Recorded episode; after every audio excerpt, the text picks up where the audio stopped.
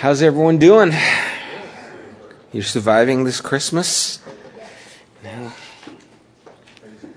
It's actually been a, a neat Christmas for for me. Uh, it's been nice. Have my wife's been home for a while, so that's been kind of nice. Yay! My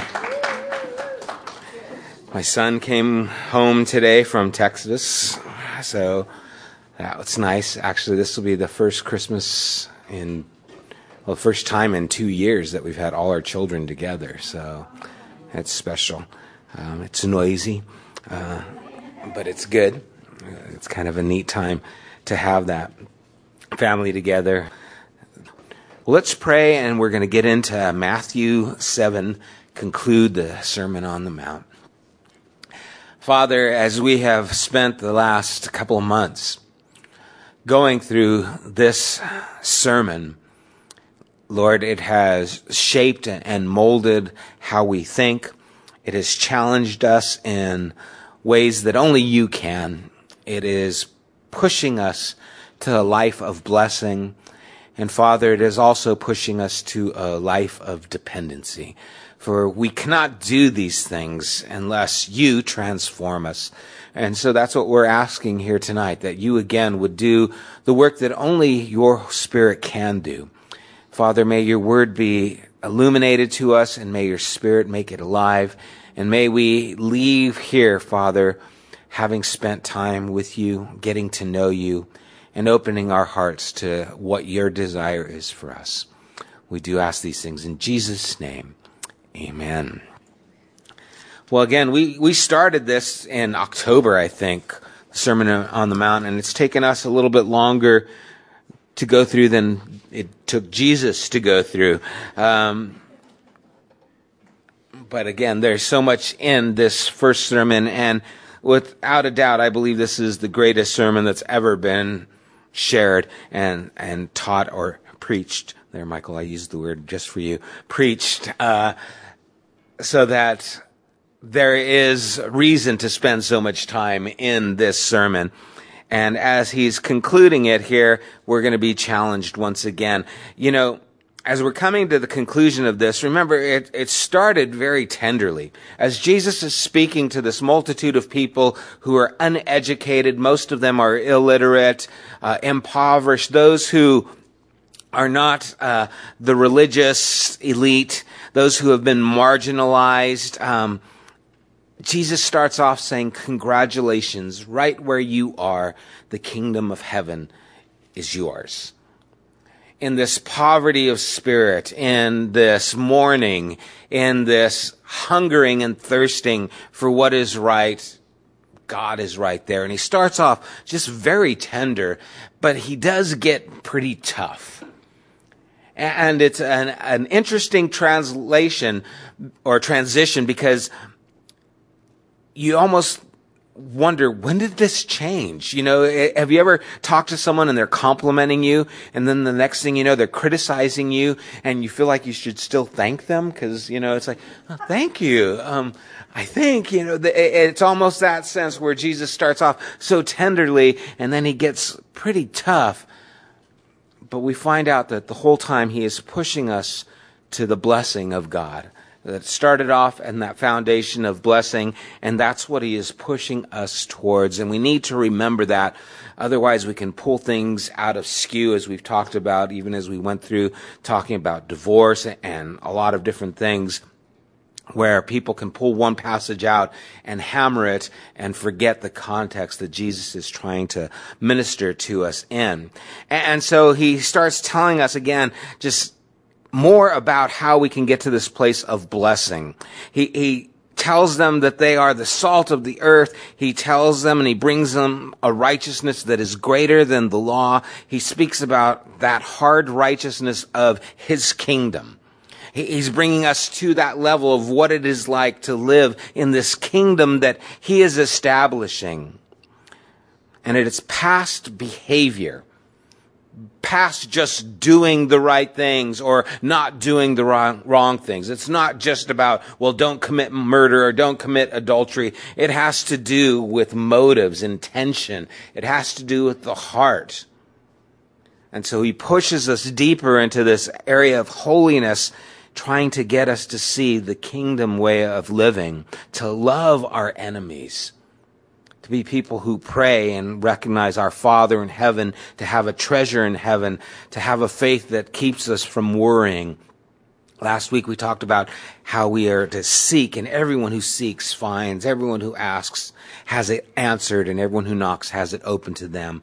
And as he's dealing with these things, now he comes to the place in verse 13 to the end of the sermon where he gives us three warnings. And what this is, is the application to all the things that he's been talking about. He's calling us to respond to what he has just said. He's bringing a conclusion, but the conclusion isn't there. Wasn't that just great? It's now, so what are you going to do with what I've given you? How are you going to take these words and live them out? And starting in verse 13, he says, enter through the narrow gate, for wide is the gate and broad is the road that leads to destruction, and many enter through it. But small is the gate and narrow the road that leads to life, and only a few find it. So the first thing he warns us and he calls us to respond to is, how do we enter into this life? How do we enter into this kingdom? And Jesus has led them all the way to this gate and now he wants to help us to get through. And the whole sermon has pointed us to how different and how difficult this kingdom life is. So it's not just don't murder, it's you can't even have anger in your heart towards someone. It's not just don't commit adultery, it's don't lust after a woman. This is difficult things. He's calling us to a holiness that is at the core of who we are.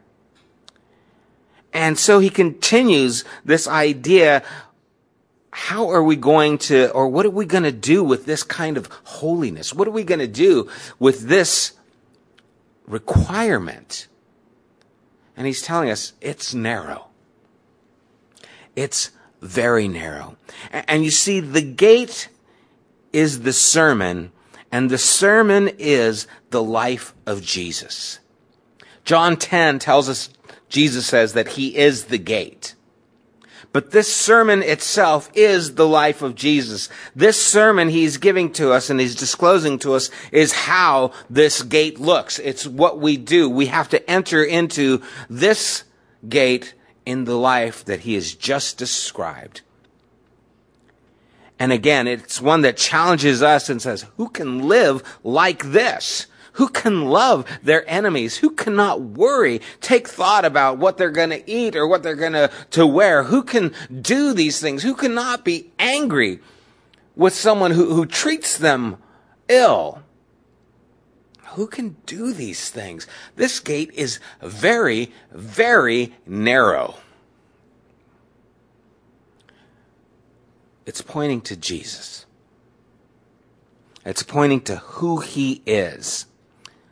This is the path of life to eternal life, to the life that will not self destruct.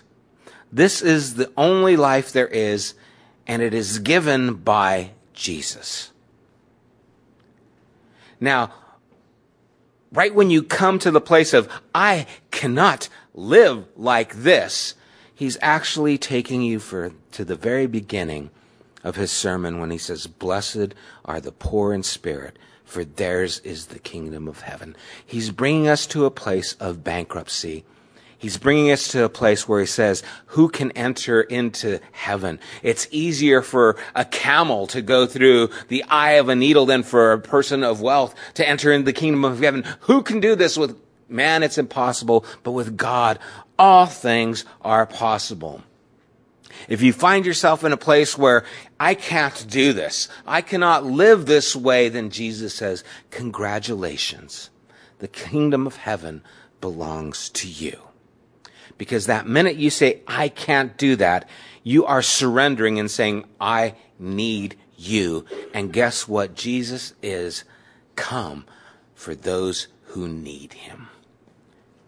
He has come for the unrighteous. He has come for the sick. He's come for us. And so he brings us to the gate that is so narrow, so few can make it, and no one can make it apart from Jesus himself. And so we see that this gate is more than just, quote, accepting Jesus. It's living this kingdom life. It's going to require transformation. It's not just I go to church, therefore I get in the gate. It's a matter of I need Jesus. I'm dependent on Jesus. I am looking to the life that Jesus gives that he's talked about throughout these few chapters. That is the gate itself, living that life, that kingdom life. That's what it is.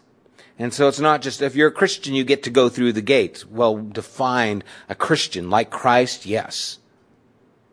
But not just because you go to a church, you said a prayer. It's a matter of living this life that He has called us to live a life of surrender, a life of bankruptcy, a life of mercy, a life of hungering and thirsting, a life of dependency, a life of holiness to the core of who we are, a life that is beyond our ability to live without the help of God who gives us the help.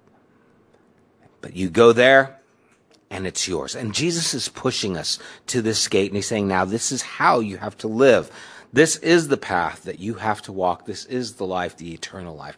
Now, we have a problem with this, or at least usually we do, because this seems so exclusive. I mean, Sunday we just talked about how inclusive God was, how he reached out to the Magi and brought those people who were astrologers and idolaters to be the first disciples. And here it seems so exclusive. And so how is it? I mean, it's only a bad thing, this exclusivity, if it's not true. In other words, it only is harsh if it's not true. Let's say it another way. There's destruction. And it doesn't matter if people are going there, just let them. Is that a good thing? No. You, you don't do that with people you care about. Hey, the road's, you know, the bridge is out. Have you guys ever seen that commercial where the bridge is out and the beaver knocks the tree down and gives him the thumbs up? Hey, man, I'm on your side. It's like, oh man, the beaver was cool. He, he saved the guy's life by stopping him from going the wrong direction. You see, all of a sudden it becomes a good thing if it's keeping someone from the wrong thing. So being exclusive is not bad if it's for the right thing. And so it's a matter of, of if it's true. And we've talked about this uh, to some extent that, you know, Christ is the only one who has come for us. There is no other religion where God has come and made the way. All other belief systems, religious systems require us to do good enough to get to God. Only Christianity is God coming and reaching for us. He's the only God who's come for you. No one else is coming, only Jesus. And so it is exclusive in, in, that sense.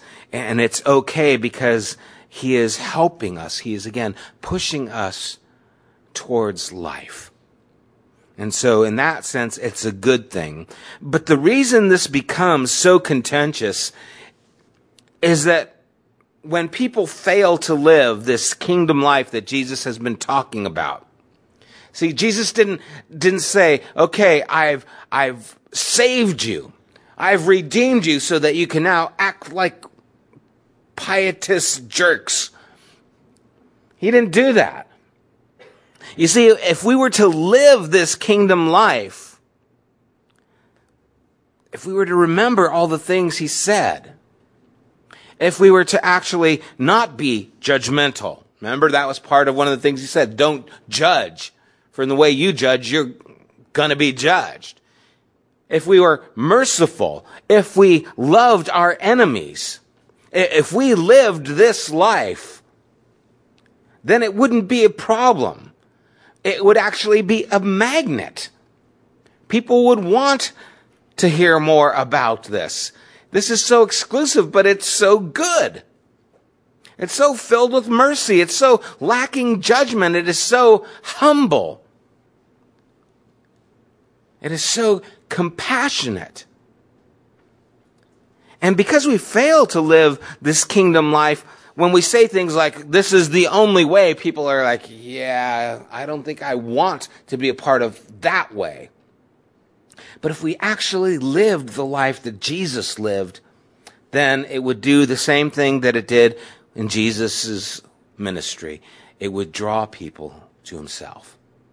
Just by how he lived, by how he loved, by how he cared, it would do the same thing. People who love their enemies, who don't judge, who show mercy. This isn't a stand for arrogance. It's a call to live out the sermon that Jesus has just preached. And so this is the first warning he gives us is how we enter. And it's a narrow gate. There's only this way. All the other ways that people are talking about this kind of being open and having this kind of universalism, it's not the truth. It's very narrow. It's very exclusive in that regard, and it's dependent on what Jesus has done. And it's important to recognize that. The, the second warning he gives us is who we follow and the false prophets that he talks about in verse 15. He says, watch out for false prophets.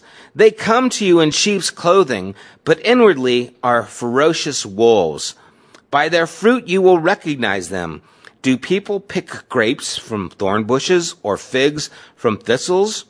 Likewise, every good tree bears good fruit but a bad tree bears bad fruit. A good tree cannot bear bad fruit, and a bad tree cannot bear good fruit. Every tree that does not bear good fruit is cut down and thrown into the fire. Thus, by their fruit, you will recognize them.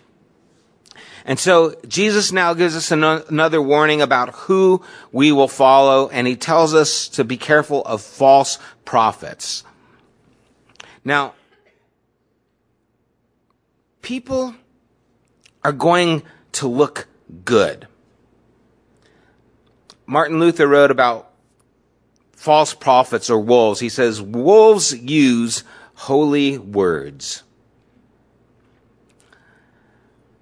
The idea here of wolves is, different than a goat trying to act like a sheep, the hypocrites that Jesus talks about throughout his ministry. This is different. These are enemies. A wolf is an enemy of the sheep. The wolf is out to destroy, cause harm to the sheep. This is just different than hypocrisy. The picture is to be careful who you follow and to test who you follow. And he gives us a couple of tests. One is a doctrinal test what they believe? Are they trying to widen the gate? Are they trying to make the gate, gate wider? You know what? Really, what we want is a benevolent grandfather in heaven. That's what C.S. Lewis called it. We don't want a father in heaven who's going to be there to discipline us and to give us guidelines. We want a, a grandfather in heaven who will slip us candy and give us money for nothing. You know, dad makes you do the yard work and he, he trying to teach you something. The grandfather in heaven is the one who just, ah, it's okay. Here, take this. I'm going to give it to you. Why? Because it's my job to spoil you. And that's what we want. Well, let's just widen the gate. It really doesn't matter what you believe. God loves you. God loves everybody. And so that's not important. They're widening the gate. They're changing the message. They, they are steering you in a place that's going to lead to destruction. And, and so, those are people you have to watch out for. Those are people who are, are not producing the right fruit. Their lives aren't producing that that's going to be good. They are saying there is no gate. And, and this is becoming prevalent. It always has in, in Christianity, a kind of universalism. And it's a liberal way of thinking, and they're just diluting the truth of the message of who Jesus is and what he's done. They're, they're twisting it. Saying all roads lead to the top of the mountain. Jesus is a nice guy who lets everyone in. Does that sound like Jesus? No, Jesus has called you to crucify yourself so that he can bring you back to life. Does that sound like a nice guy? That's kind of harsh. He's calling us to a harsh living. These are hard truths. This is a rough discipleship that he's talking about. Those early disciples were, were rugged people, were committed people. They weren't just like, well, if you want to follow me today, you can. If you don't want to tomorrow, it's okay. No, he says, you need to pick up your cross and follow me. Whoever takes his hand, puts it on the plow, and looks back isn't worthy of me. Whoever loves father, mother, sister, brother more than me is not worthy of me. It's a rough discipleship. It's calling us to hard things. And those who say, oh no, Jesus is just a nice guy, he'll let everyone in, they're widening the gate. They're false prophets. They're, they're not attesting to the truth. And the second test is the life test, a life that lives out this sermon. A test of transformation. Even as James talks about a faith that shows up. Because if you say things but you do nothing, what good is what you say? Your words have become empty, powerless. And so there's a lot of people who use holy words but don't live holy lives. And we hear about this on TV every now and then. Diane Sawyer or someone will, you know, uncover one of these people who are scan- scandaling, you know, the church and over here, ripping people off. They're having an affair over here. They're doing something and it becomes just known. And all of a sudden you see that this guy was saying this, but he's living like this. And Jesus is saying, can't do them both. You'll be able to tell by what their lives produce. A good tree brings forth good fruit. A bad tree, bad fruit. And it's interesting because Jesus here isn't saying so much it's about what they believe. He's saying it's about what their lives produce. Now this is coming right after he said there is a narrow gate. So we have to go through that narrow gate and then what does that life produce? Because if it produces good fruit, it's good. The life is good. Well, you know, I don't know what they believe about the doctrine of such and such, you know, and I don't know if they have the whole, you know, eschatology down. I think they're a little off. Are their lives producing good fruit? Then it's a good tree. We get so caught up on incidentals. We can just mess things up. Jesus says you'll be able to tell them by how their lives are lived out, the fruit that they produce. And so this is how we can see this in this is how we judge, how we can tell if it's a false prophet or not. And, notice that the whole sermon that Jesus has talked about has been connected and involved relationships. It's about how we deal with other people. If we're angry, if we forgive our enemies, if we're judging. He, he's talking about this relational aspect. And so one of the, the things that is very much necessary for us to understand and is becoming, I think, problematic today more than in the past is there's this idea you don't need other people. You can just go up into the mountains, find a stream, and you and God can just have your little thing and I love you, God, and yes, and I'm going to read the scriptures, and I'm going to get my podcasts, and oh, I like this one. I'll go over it, and I'll listen. Oh, I'm going to listen to this one now. And we've pulled ourselves away from community and said that this is enough. I don't really need to be a part of a community of people. I, it's just me and God, and I have plenty of Bible studies I can listen to. I can grow, and I really don't need to be attached to this, what we call church. Again, you're you're steering people in the wrong direction. You're being deceived if you think that's the case, because this is all about our interaction with one another. It's been about that. Jesus is about that. And so again, how do you produce good fruit if you're separated. Oh, I, well, every now and then I give money to this, I do this. Well, it's not just about giving money, it's about interaction, your life producing something with other people. And I think it's important for us to recognize that this is a part of bearing fruit. He, he gives a little bit, another group about these false people, and these are false disciples in verse 21. He says, Now, not everyone who says to me, Lord, Lord, will enter the kingdom of heaven, but only the one who does the will of my Father who is in heaven. Many will say to me on that day, Lord, Lord, did we not prophesy in your name, and in your name drive out demons, and in your name perform many miracles? Then I will tell them plainly, I never knew you. Away from me, you evildoers. Again, notice the relational aspect. I never knew you. Now, this group of people does amazing things. They have spectacular looking fruit, it would seem. I mean, look at this list of things. You know, Lord, on that day, we prophesied in your name. We drove out demons. We performed miracles. That's a pretty good list of things. Anyone here perform a miracle lately or cast out a demon? Prophesied something.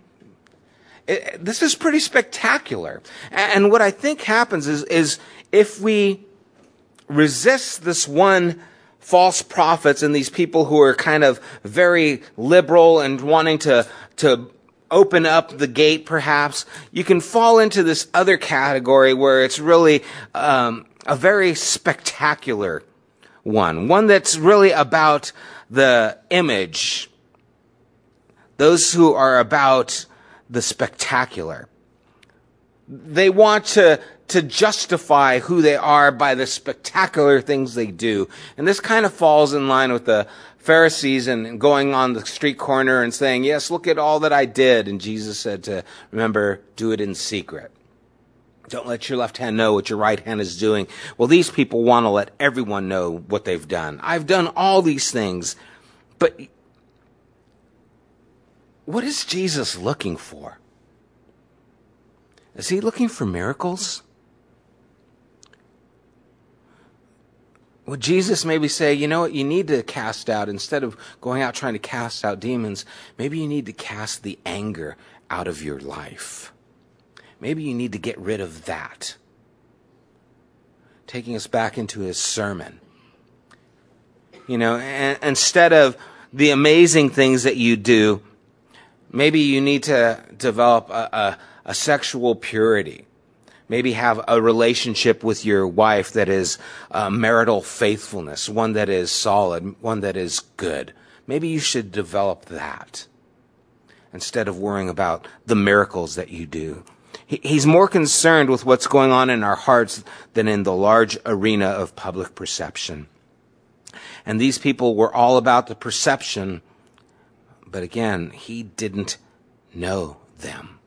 There was no communion. There was no koinonia. There was no fellowship taking place. This was all about the external and neglect of the internal. And again, these are traps that I think we can fall into if we don't recognize them. And so the warnings, the gate's narrow. It's impossible to get through without me. And there are going to be people who tell you you can get through there all these other ways, and they're going to destroy you. They're out to destroy you. They're wolves. And there are some people who are going to think they're all about me, and they're going to do all these things, but they don't have the relationship with me that I've been talking about. It's all about the externals, and, and I never knew them. I didn't have that connection with them it's important that we would not just be about doing things, but be about knowing the great God who's able to do great things. And it's interesting because he says they are evil doers. I never knew you. Away from me, evil doers. That struck me. What, what's so evil about them? I mean, come on, they're prophesying, they're casting out demons, they're doing miracles, and they're evildoers? The core of who they are is self. The core of who they are is not about God, but it's about themselves. And again, it takes us back to the beginning of Jesus' sermon. The ones who are blessed are the ones who are poor in spirit. The ones who are blessed are the ones who hunger and thirst for righteousness. The ones who are blessed are the ones who are living this dependent life on God. These people, they got it all together. They come into the room and they own the place. They, they, they are as holy as it comes and they let you know all the great things that they do. But the core of what's going on is about themselves. And I think that's striking at what Jesus is saying, you evildoers. Why? Because you're doing this for who? What's this really about? It's not about me. And when I hear these things, I don't know about you, but it's a little scary. It's a little bit like, do, am I doing any of those things? Or do I know people who are like that? It makes me sit up and take notice. And I think it's supposed to. I think it's supposed to be a little bit stunning. Wow, if these people did these things and they're called evildoers because they didn't know you, how do I know you? Well, that's what he's been talking about. The whole sermon has been this understanding. This is how you know God is by living in this life that he has called you to live by walking as I am walking. Remember, it's all about Jesus. It's all pointing to Jesus. The sermon that he's just preached is his life. And that's what we are to mimic. And so we can very easily become too liberal or become too holy in ourselves, too self righteous. And Jesus is warning us about those things. And then he gives us a third and final warning of what we're going to do with the things that we've just heard. Notice he says, Therefore, everyone who hears these words of mine, what words? The words he just spoke, this sermon. Everyone who hears this sermon and puts them into practice is like a wise man who built his house on the rock. The rain came down, the streams rose, and the winds blew and beat against that house, yet it did not fall because it had its foundation on the rock.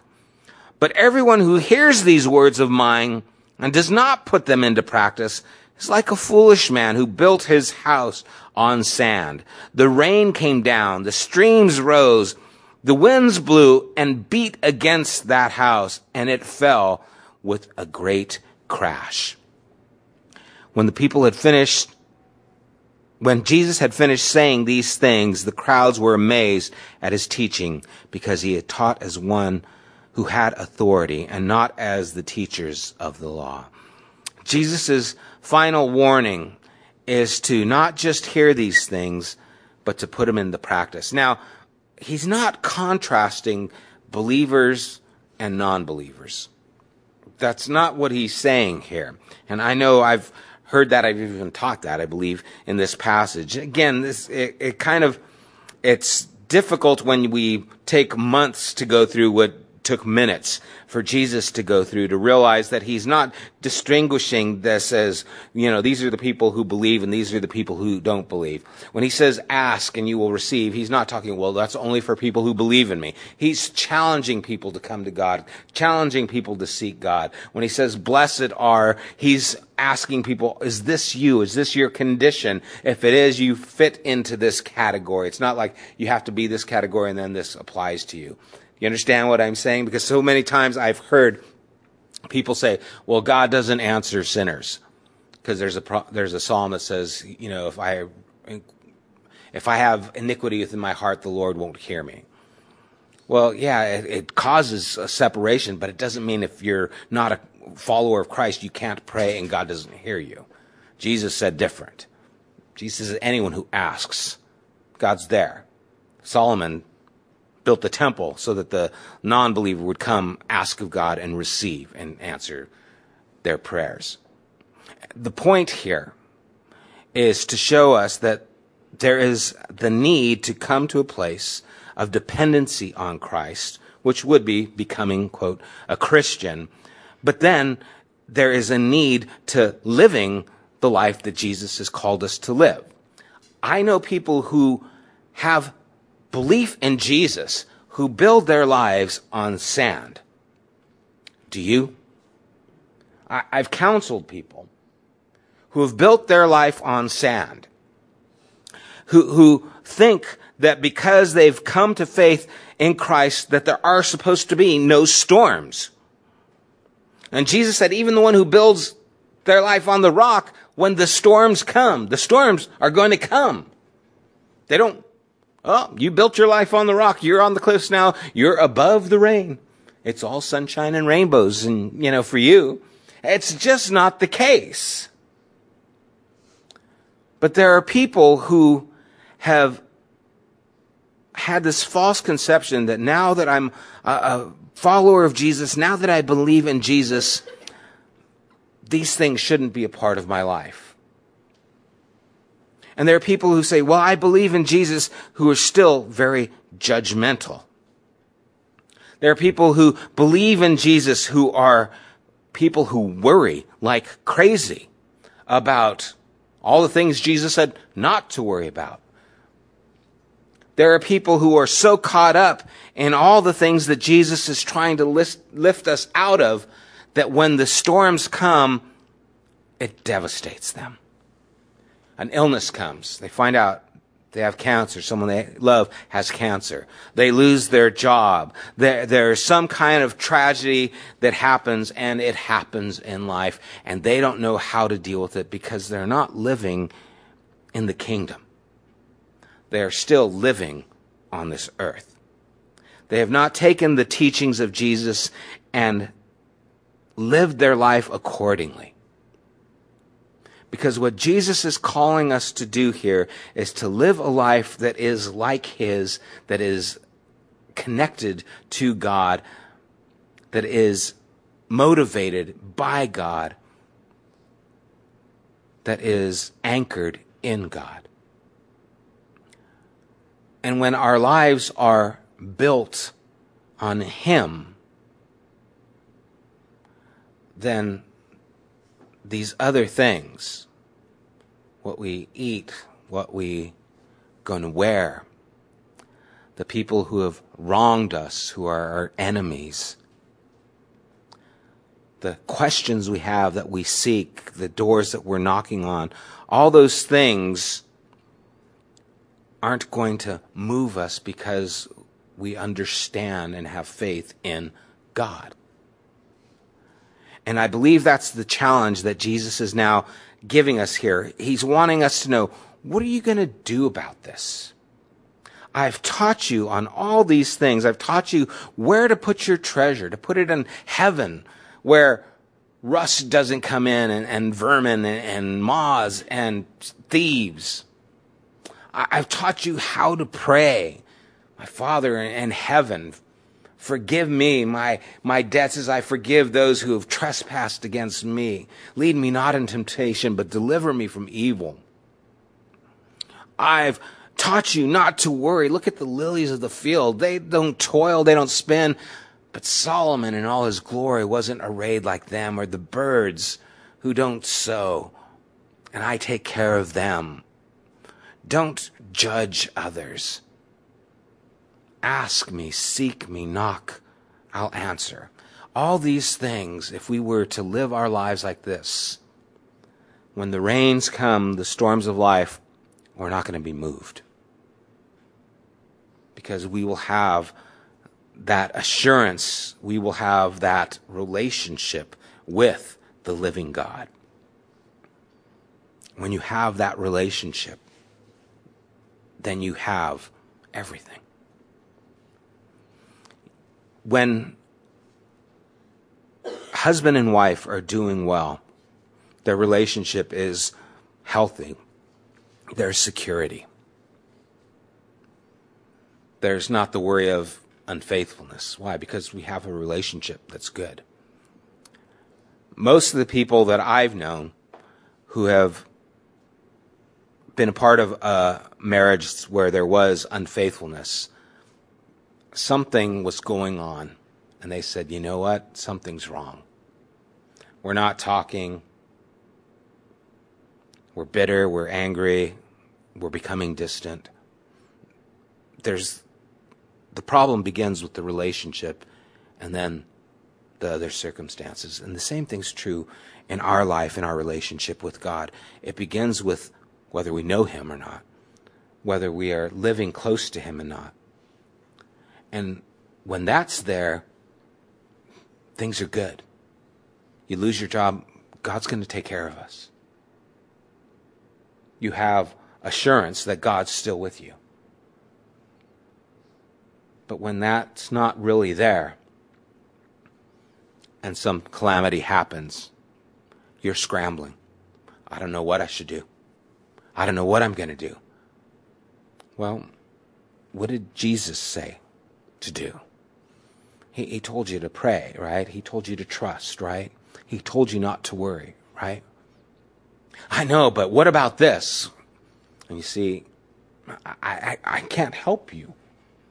If that relationship isn't there, all I can do is try and get you back to the relationship.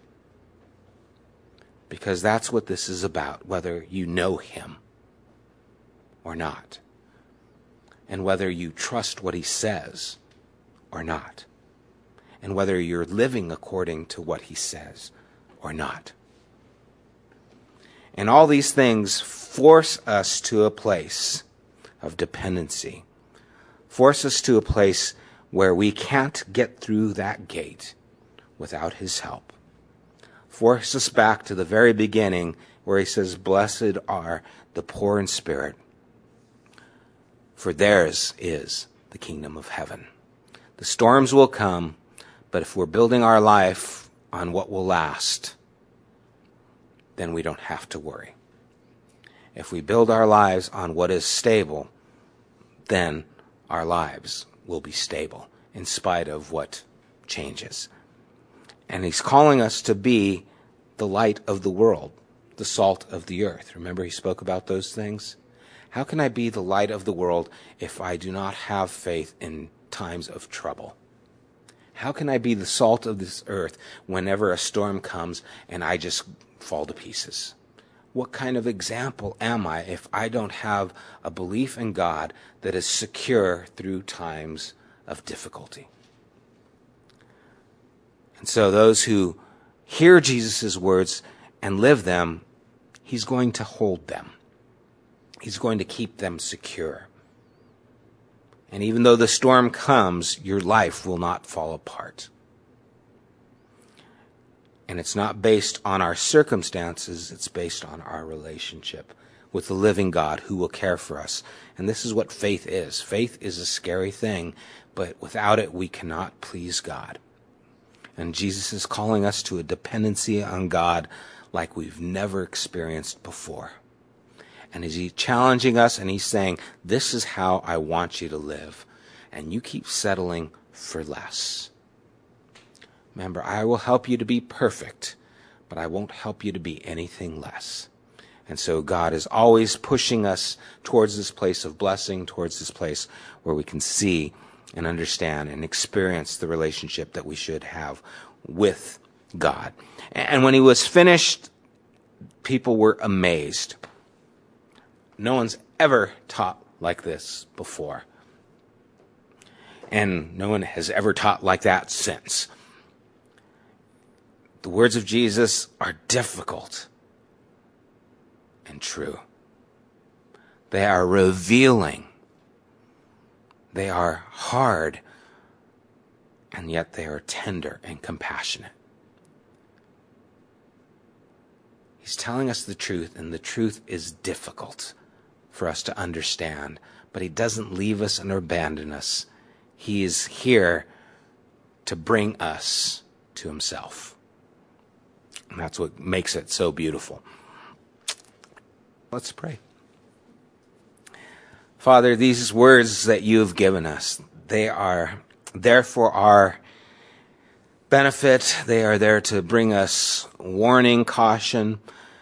Lord, you have put these things here to challenge us, that we would test and make sure, Father, the things that we believe in, that we would be able to judge accurately, Father, the, the things and the people that we follow, the beliefs that we have, Lord, that we would not go astray and, and give in to this uh, God who doesn't care how we live, doesn't care what we do. Really, it's a God that is no, no God at all. Lord, you've given us these things to point us to that narrow gate. And again, Lord, the, the gate is all these things that you've taught. And Lord, what you have taught is your very life, Jesus. And so you've challenged us to live like you live. And the thought of that brings us very much to the very beginning of your sermon. Blessed are those who are poor in spirit. God, to live like you, I can't do it. Not unless you help. But that's exactly why you came. You came to give us a life and a life that is full. You've came to transform us and to change us. You came that we might be crucified and live anew and live anew in you. And so I pray, God, that you would help us to, to remain in this place of hunger and thirst, to remain in this place of seeking after you, to remain in this place of recognizing what you desire us to be. And to be that, we need to be dependent on you. And so give us that dependency, Father and that urgency to recognize that this is who we are. And we cannot stray, we cannot wander, we cannot try and make the gate bigger. We need to come to you. And so we, we see that. We want to live lives that aren't moved by the situations around us. And God, we are so prone to do that. We are so prone to give in to our emotions, to our circumstances, instead of be moved by you only. Help us, Lord. Thank you again for these words. and pray you would bless them to our souls in Jesus' name. Amen.